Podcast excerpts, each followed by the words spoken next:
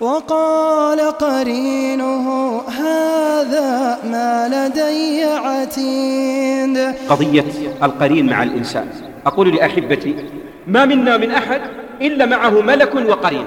أنت مثالا بسيطا دخلت السوق فربما يكون الشاب ما تزوج بعد فرأى امرأة ذات جمال فيأتي خاطر في القلب يقول ما شاء الله ما هذا الجمال الذي أمامه انظر إلى الحسن والطول وغيره. هذا قرين الجن والشيطان. يزين لك هذه المعصية ويصور لك الفاحشة ويزين لك أكل أموال الناس بالباطل وبالغش والخداع والكذب. يبدأ يعطيك أماني ويأتيك لمة الملك. فإذا أردت قال لك اتق الله ما يجوز لك أن تغش ما يجوز لك أن تنظر إليها تصور أنها أمك وأختك هل يجوز؟ هذه لمة الملك. والناس حين يعصون ربهم بأي طريق؟ إنما يعصونه عن طريق هذا القرين ولهذا الشيطان يوم القيامة ماذا يقول؟ وقال الشيطان أي شيء قال؟ إن الله وعدكم وعد الحق. ووعدتكم فأخلفتكم.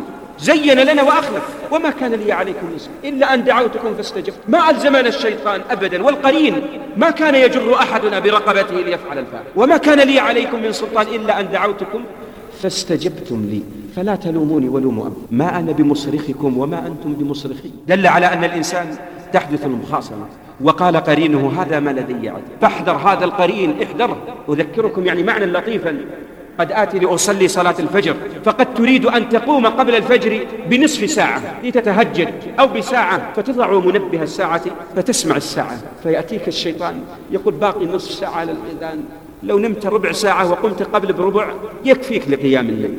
ثم تضغط وتنام فما تستيقظ إلا عند الإقامة. هذا هو القرين الذي يجب أن نحذره أن نحذر أشد الحذر. وإذا حذرناه سرنا على طاعة الله. وكم يزين في نفوسنا من المعاصي. قد يزين لك الغيبة قد يزين لك النظر قد يزين لك النميمة قد يزين لك الكلام في أعراض الناس قد يزين لك المكاسب الحرام قد يزين لك البيع الحرام إلى غير طرق كثيرة. كل واحد قرينه يشتغل عليه. والواجب على المسلم أن يحذر.